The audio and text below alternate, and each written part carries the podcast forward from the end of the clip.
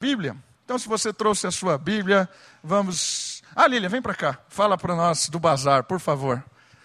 Isso, se vocês não gritarem, eu não, não enxergo. A Bíblia? Por favor, abra a sua Bíblia em 1 Pedro, capítulo 3. Nós estamos hoje uma nova, uma nova parte da carta, um novo trecho, e esse trecho eu quero dividir em duas partes. É o capítulo 3 que vai do verso 13 até o verso 22. E eu quero dividir essa parte, essa, esse trecho com a chave dobradiça, que é o versículo 18. Certo? Então, eu quero ler o texto. Primeiro, eu vou ler o texto todo e vocês vão ver que tem partes interessantes nesse texto e que tem uma parte aí que é um dos textos mais difíceis de interpretar, porque tem centenas de possibilidades interpretativas. Né? Mas não é a mensagem de hoje, mas faz parte desse trecho e eu quero ler com os irmãos. 1 Pedro, capítulo 3, verso 13 em diante. Ora, quem é que vos há de maltratar se fordes zelosos do que é bom? Mas ainda que venhais a sofrer por causa da justiça, bem-aventurados sois. Não vos amedronteis, portanto, com as suas ameaças, nem fiqueis alarmados. Antes, santificai Cristo como Senhor em vosso coração, estando sempre preparados para responder a todo aquele que vos pedir razão da esperança que há em vós, fazendo-o todavia com mansidão e temor, com boa consciência, de modo que naquilo em que falam contra vós outros, fiquem envergonhados os que difamam o vosso bom procedimento em Cristo.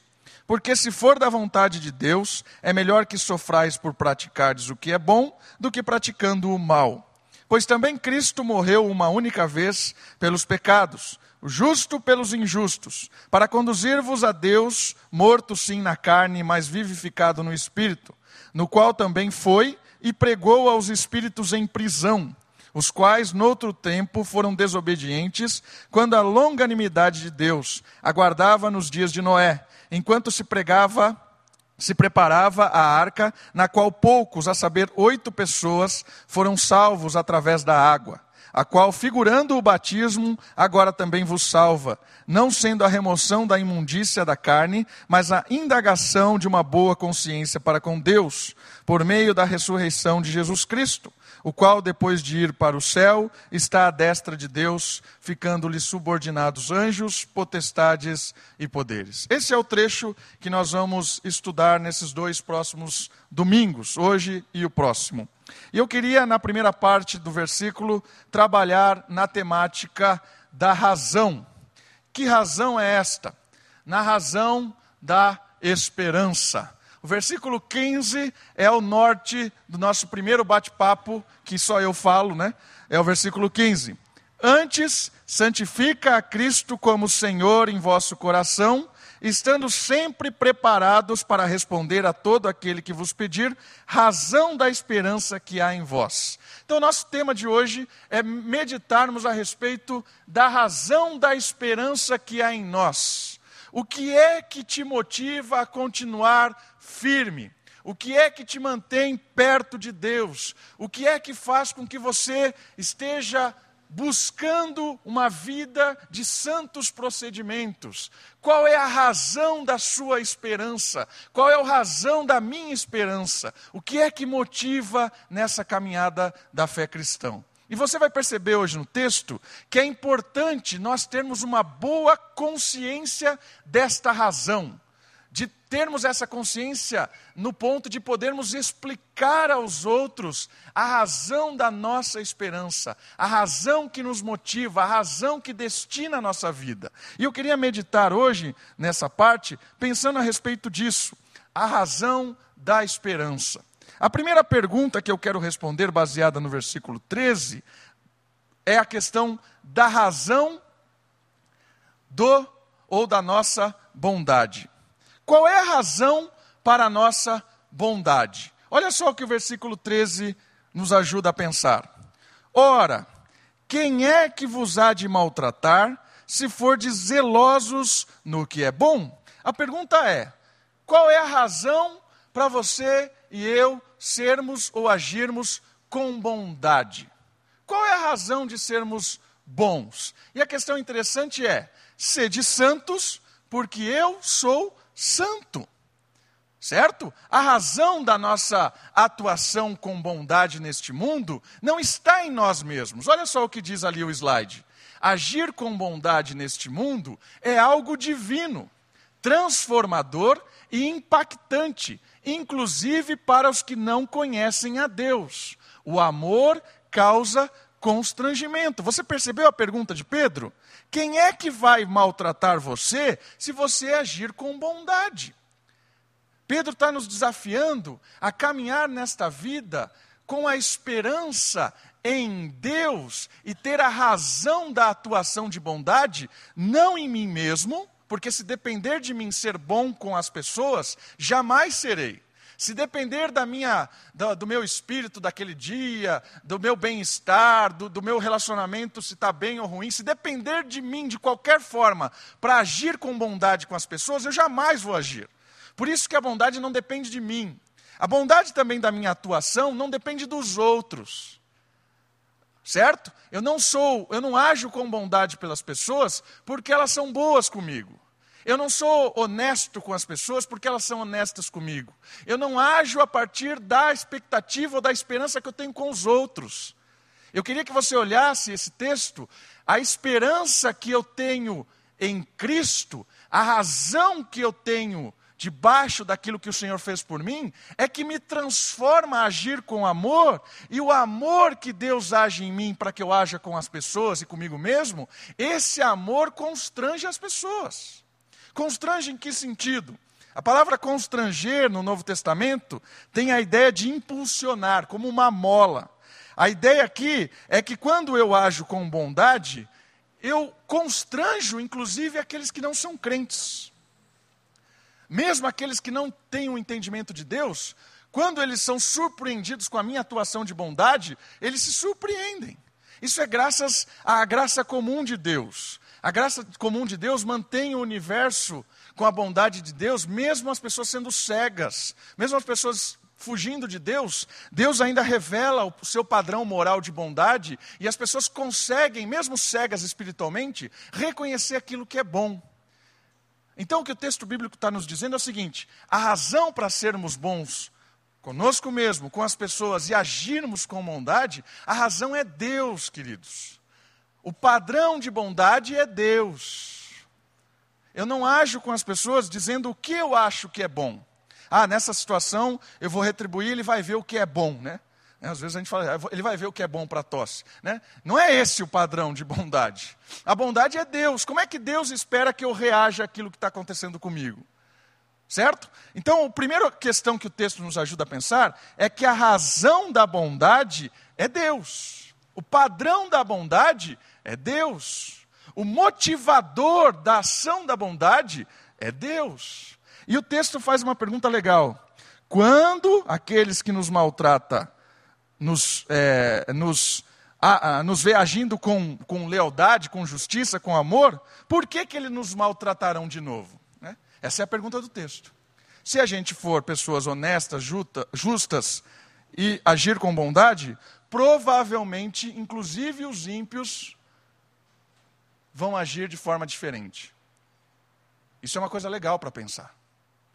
Às vezes nós estamos sofrendo no mundo, mas estamos sofrendo porque somos maus somos desonestos. E o texto está dizendo o seguinte: haja com zelo a partir da bondade, seguindo o padrão que é Deus, e as pessoas talvez estejam constrangidas com o amor de Deus. Essa é a primeira questão interessante. A segunda questão é que, mesmo assim, quando eu ajo com justiça, nem sempre as pessoas me tratarão bem. Olha só o versículo 14. Mas ainda que venhais a sofrer por causa da justiça, bem-aventurados sois. Não vos amedronteis, portanto, com as suas ameaças, nem fiqueis alarmados. O segundo ponto importante desse texto é a razão para o sofrimento. Olha só, então é garantido que se eu for uma pessoa honesta, justa, boa, agir com, com bondade, eles não vão me maltratar? Não, não é certo. É provável que quem é bom neste mundo, inclusive no meio dos cegos, ainda vai ser, de certa forma, respeitado. Mas isso não é uma garantia.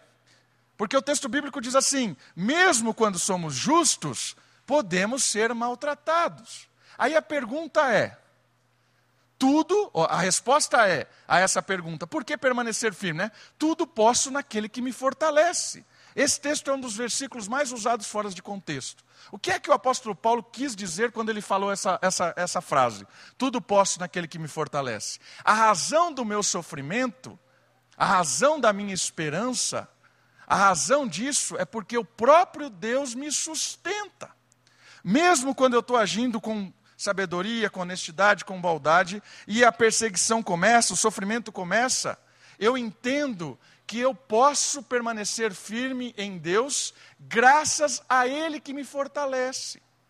E é muito legal o texto, porque ele nos chama a atenção a respeito da bem-aventurança.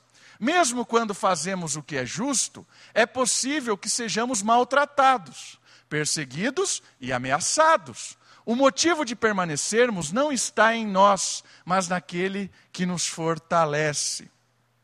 Eu queria que você entendesse uma outra coisa muito legal aqui. O motivo de agir com bondade é Deus. O motivo de não reagir à maldade e de permanecer fiel com Deus é também o Senhor. Eu queria que você mudasse o seu conceito a respeito de Deus essa noite. Se você ainda tem um conceito perigoso de Deus. Deus, ele não ele não nos promete uma transformação a ponto de nunca mais sofrermos. A teologia que anuncia um Deus que nos livra de todas as doenças, de todas as perseguições, um Deus que não nos deixa desempregado, um Deus que faz com que todas as, as coisas do nosso problema sejam resolvidos, e aí você entra num, num, num mar de desespero, num mar de insegurança, e você fica olhando para Deus e fala assim: cadê Deus? Por que, que é? Eu sou fiel a Deus, estou firme com Deus, e mesmo assim as coisas não acontecem. Irmãos, eu queria que você mudasse esse conceito de Deus. Deus é aquele que nos guarda no sofrimento. Deus é aquele que nos fortalece na angústia. E é o próprio Deus que nos conduz para esses momentos. Olha isso. Quem é que levou o Senhor Jesus para ficar 40 dias sendo tentados pelo diabo? O Espírito. Foi o Espírito que conduziu Cristo ao deserto. Não foi uma armadilha, não foi porque o Senhor Jesus fez uma opção errada, não é porque o Senhor Jesus estava distante de Deus. Toda a tentação e o sofrimento de 40 dias no deserto foi um projeto do Pai que o Espírito conduziu o Senhor para aquele momento. Então eu queria que você entendesse que agir com os padrões de Deus, ser fiel a Deus, não garante que nós não iremos sofrer não nos livra das desgraças desta vida. Muitas vezes é o próprio Deus que nos leva para esse momento. É o próprio Deus que nos conduz para aquele vale que estamos vivendo. E aí vem Paulo e diz isso: tudo posso naquele que me fortalece. Qual é o contexto disso? Posso estar bem de saúde, posso estar doente. Posso ter o que comer, posso não ter o que comer. Posso estar empregado, posso estar desempregado. Posso estar feliz com a família, posso estar isolado numa prisão. Tudo eu posso naquele que me fortalece. Essa é a verdade desse texto bíblico. Por quê? Porque eu entendi quem é Deus. Eu entendi que Deus não nos chamou para uma vida de alegria, felicidade nos conceitos do mundo. Deus não nos chamou para uma resolver todos os nossos problemas, não é isso. Deus nos chamou para formar o caráter de Cristo em nós. Deus nos chamou para nos tornar a imagem do teu filho. E o filho Jesus é um filho de sofrimento, dor e morte. Por isso que nós somos chamados e é um formar da imagem de Deus em nós com as nossas experiências de sofrimento, dor, ameaça, injustiça. Deus nos conduz, mas saiba disso, você pode todas as coisas em qualquer situação, graças a Cristo. Porque se você não olhar para Deus nessa perspectiva, você vai se decepcionar com Deus. E na verdade, você vai se decepcionar com Deus por uma má compreensão de quem é Deus. Ah, não vou mais na igreja. Por que você não vai mais na igreja?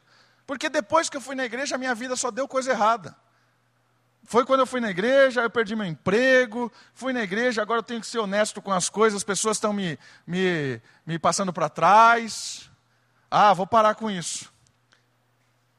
Está entendendo errado a igreja, o contato com os irmãos, o, o projeto de Deus não é gerar em nós crentes abastados.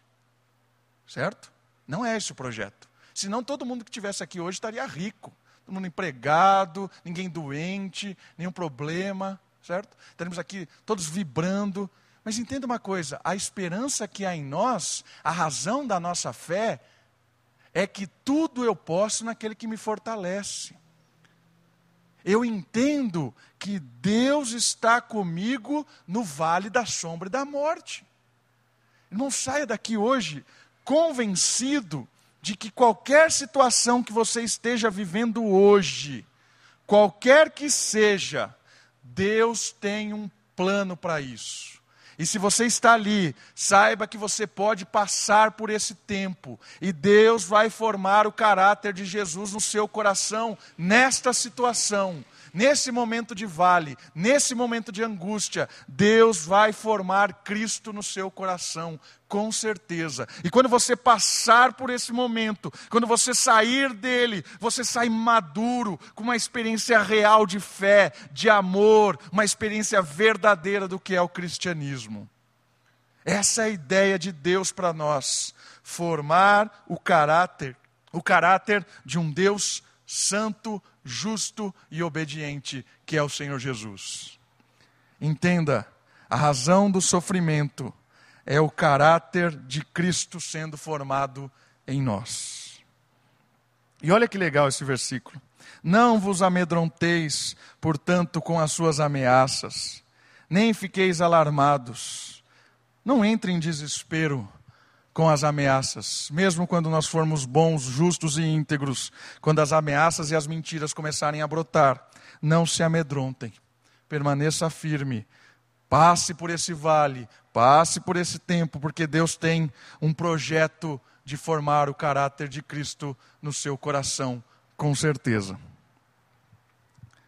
A razão do sofrimento é transformar os filhos como o seu filho. Essa é a ideia do Pai. Mais um versículo, 15 agora. Vamos para a terceira questão da razão. Santifica, antes santificai a Cristo como Senhor em vosso coração. Estamos sempre preparados para responder a todos aqueles que vos pedir a razão da esperança que há em vós. Olha que legal esse versículo, porque ele vai falar da razão da santificação, a razão para santificar. O que é essa questão de santificar a Cristo? A questão está ligada com a boca fala aquilo que o coração está cheio. O próprio Senhor Jesus disse isso. O entendimento correto de quem é o nosso Deus, do motivo pelo qual fomos chamados e o verdadeiro benefício que recebemos da cruz são o que nos fazem querer estarmos perto do Pai, aconteça o que acontecer. A pessoa pergunta para você assim: cara, abandona esse Deus, sai daí, por que, que você ainda é fiel a Deus? Olha a sua vida, olha a catástrofe que está. Blasfema contra Deus e sai. Foi o que disse a mulher de Jó.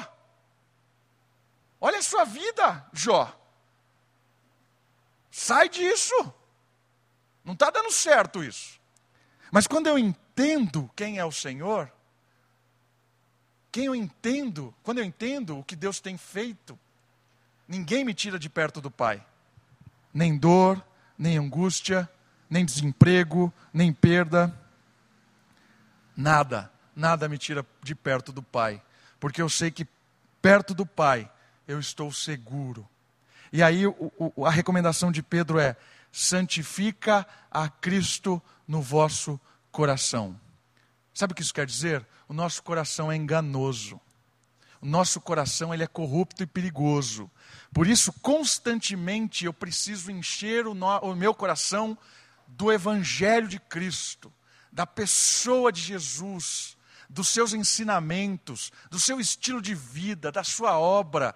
Eu busco conhecer a Cristo no meu coração, porque aí eu vou entender que não vale a pena, por qualquer situação que seja, abandonar Deus.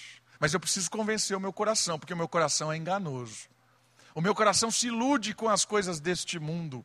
O meu coração, muitas vezes, ele, ele fica sedento por aquilo que o mundo está dizendo. Irmão, santifica a Cristo no vosso coração. Porque aí, quando você caminhar nessa vida, seja no seu trabalho, na sua escola, na sua universidade, seja no seu, no seu dia a dia como dona de casa, qualquer situação do seu dia a dia, quando Cristo é santificado, você não responde a Deus com abandono, com distanciamento, mas você responde a Deus com uma entrega. Entende essa questão? Quanto mais eu estou perto do Senhor Jesus, quanto mais o Senhor Jesus enche o meu coração, mais eu tenho razão para santificar a minha vida e mais eu tenho razão para testemunhar de quem é esse Deus. E aí o desdobramento do versículo é legal, porque ele fala de testemunho. Né? E aí a razão para testemunhar é a última parte. Razão para testemunhar. E Paulo diz: ai de mim, se não pregar o evangelho. A responsabilidade de levar a mensagem salvadora é de todos nós. Se experimentamos do privilégio da paz espiritual, devemos transmitir essa mensagem ao mundo perdido. E aí ele fala como fazer isso estando sempre preparados para responder a todo aquele que vos pedir razão da esperança que há em vós. Como é que você vai responder a pessoa que fala como a mulher de Jó? Eu confio em Deus. Eu sei quem é o meu Deus. Eu sei qual é o plano dele. Eu sei que a minha esperança não se limita a este momento. Por que, que você vai na igreja ainda? Porque eu conheço o Pai. Eu conheço o dono da igreja. Não tem salvação fora da igreja. Por isso que eu estou lá. Mas olha a sua vida, a minha vida é passageira, é momentânea. A minha esperança não se limita a esta vida. Se limitasse a esta vida, eu seria mais do que um sofredor, muito mais do que um, uma pessoa sem esperança. Mas a minha vida não se limita a ela. Essa é a razão Entende? Eu sei explicar porque eu estou satisfeito, sei explicar porque estou feliz, porque o Senhor Jesus tem me abençoado, e eu sei explicar porque estou sofrendo. Porque o mesmo Deus que me sustenta, o mesmo Deus que cuida, que me, me abençoa com muitas coisas, é o mesmo Deus que me leva para o vale. Eu sei quem é o Pai, e eu confio nele. E como explicar isso às pessoas? Como explicar? Olha as, as palavras: mansidão e temor. Temor de Deus, mansidão, falando com com hombridade, falando com respeito, falando com amor, com boa consciência, sabendo realmente quem é Deus de modo que naquilo que falam contra vós outros, fiquem envergonhados os que difamam o vosso bom procedimento em Deus e é, em Cristo.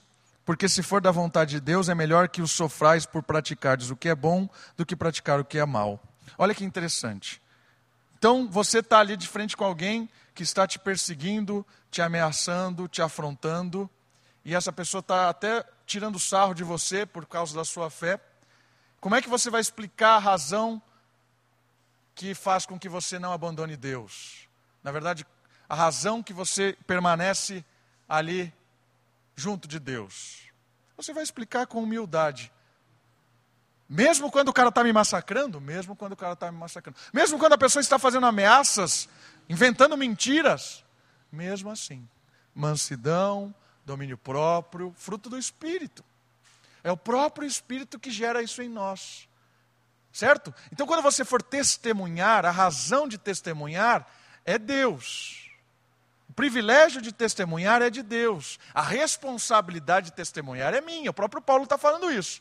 Ai de mim se não pregar o Evangelho. Testemunhar é meu. Mas seja manso. Não seja alguém que o tempo todo acusa a pessoa, vai para o inferno, né? Não leva a nada. Né? Você vai na roda dos seus amigos, talvez com um pensamento diferente, testemunhe com amor, mesmo quando vier a zoação, o pessoal começar a tirar sarro, continue firme, testemunhando com amor, com mansidão, domínio próprio, certo? Não seja alguém que, que quer ganhar briga. Não adianta. Com, com a pessoa descrente, você não tem, não tem que ganhar nada. Você tem que testemunhar do amor de Cristo. Falar daquilo que o Senhor Jesus fez por você, de quem é o seu Pai. Explicar a razão da fé. Mas fazer isso com consciência, com sabedoria, com mansidão. Não querendo arrasar. É, agora eu vou sair daqui, eu, eu conheço toda a verdade e vou sair vitorioso do meu testemunho. Não vale de nada.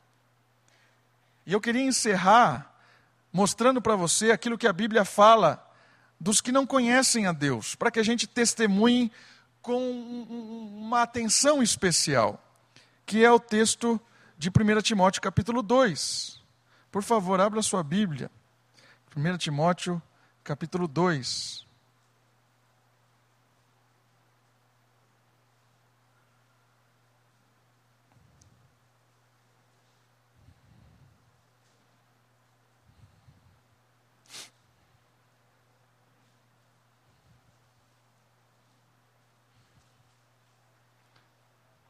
Desculpa, irmãos, é 2 Timóteo capítulo 2, verso 23, 24 e 25. Último versículo de hoje. 2 Timóteo capítulo 2, verso 24 e 25. Diz assim o texto bíblico: Ora, é necessário que o servo do Senhor não viva a contender, não fique entrando em briga. E sim deve ser brando para com todos, apto para instruir, paciente, disciplinando com mansidão os que se opõem. Olha que interessante, certo? Então a ideia não é ficar entrando em batalhas, né? ficar brigando com as pessoas, não leva a nada. Né? Mansidão, paciência, aí vem as recomendações importantes. Na expectativa de que Deus lhe conceda não só o arrependimento para conhecerem plenamente a verdade, ou seja, é Deus quem vai conceder o arrependimento, não é o seu argumento. Não é o quanto você é bom ou conhece a doutrina. Quando você testemunha com fidelidade a palavra de Deus, ore para que o Senhor conceda o arrependimento. Porque a pessoa só vai se converter do seu mau caminho se o Senhor conceder isso. É Deus quem ilumina a mente da pessoa para compreender. Olha o que diz o verso seguinte. Mas o retorno à sensatez. Ou seja, são pessoas que não têm consciência, são insensatas. Por que são insensatas? Livrando-se eles dos laços do diabo, tendo sido feitos cativos por ele para cumprirem a sua vontade. Ou seja, quando você está testemunhando com a pessoa que não tem discernimento espiritual, ela é cega, escrava do diabo, está, sendo, está andando assim, ó você está falando, ela não está entendendo nada, não está ouvindo nada. Aí quando você fala, por mais que seja bom o seu argumento, você precisa orar. Para que a pessoa, de repente, Deus concede o arrependimento e o retorno à sensatez. Ela abre o olho. E ela abre o ouvido. E de repente você falou, ela creu. Entende isso? Quando você vai falar ou testemunhar com alguém, é obra do Espírito. É obra do Espírito. Por isso que Paulo está falando assim: não seja alguém que fique brigando com as pessoas, querendo que a pessoa seja convencida na marra. Não vai ser convencida. Não fique entrando em polêmicas com o descrente. Não adianta. Não adianta. Isso não quer dizer que você não vai dar a razão da sua fé. Vai dar. Vai apresentar com mansidão, com paciência, com longanimidade. Mas vai fugir da briga. Não tem por que brigar com o insensato. Brigar com o insensato é loucura. É aquilo que o, o, o, Salomão em Provérbios diz lá. É melhor encontrar uma ursa, brigar com uma ursa que protege os seus filhotes, do que brigar com o tolo. Por que, que Salomão diz isso? Brigar com uma ursa. Quem é que quer encontrar uma ursa, pegar um filhote de uma ursa e brigar com uma ursa? Quem é? A ursa corre, destrói, sobe na árvore, nada. Né? É melhor encontrar a ursa brava do que encontrar um tolo. Né? Por quê? Porque o tolo é tolo. Né? Tolo é tolo. A ursa, a ursa é mais sensata do que o tolo. Então não adianta, para o tolo você pode falar o que você quiser, não vai, não vai, não entra. Não entra na cabeça. E se você brigar com o tolo, não adianta, ele vai brigar com você, não vai escutar os seus argumentos. Né? Então, o, o, o que é que, olhando esses dois textos de Pedro, mais a recomendação de Salomão, mansidão, paciência, longanimidade, pavio longo, e tenha a expectativa, orando para que Deus conceda o arrependimento, Deus retorne essa pessoa à sensatez, para que ela compreenda e seja tocada pelo Espírito e entregue a sua vida a Cristo. Razões, razões da nossa esperança. Isso é muito importante. Nós temos que entender a razão da nossa bondade, a razão do nosso sofrimento, a razão do nosso testemunho, a razão porque santificamos a Cristo. São razões que nós temos que entender para que a gente permaneça firme e perseverantes na caminhada cristã, mesmo em meio à adversidade e mesmo em meio à fartura, porque tem muita gente que abandona Cristo na fartura, porque acha que não precisa mais de Jesus, porque Jesus é apenas alguém que fica dando coisas. Quando eu entendo a razão das coisas, quem é de fato o Pai, quem é de fato o Espírito, quem é de fato o Filho, eu estarei com Ele até o fim da minha vida e para todo sempre na eternidade. Vamos orar? Abaixe sua cabeça, feche os seus olhos. Olha o Senhor, tenha tempo agora de oração.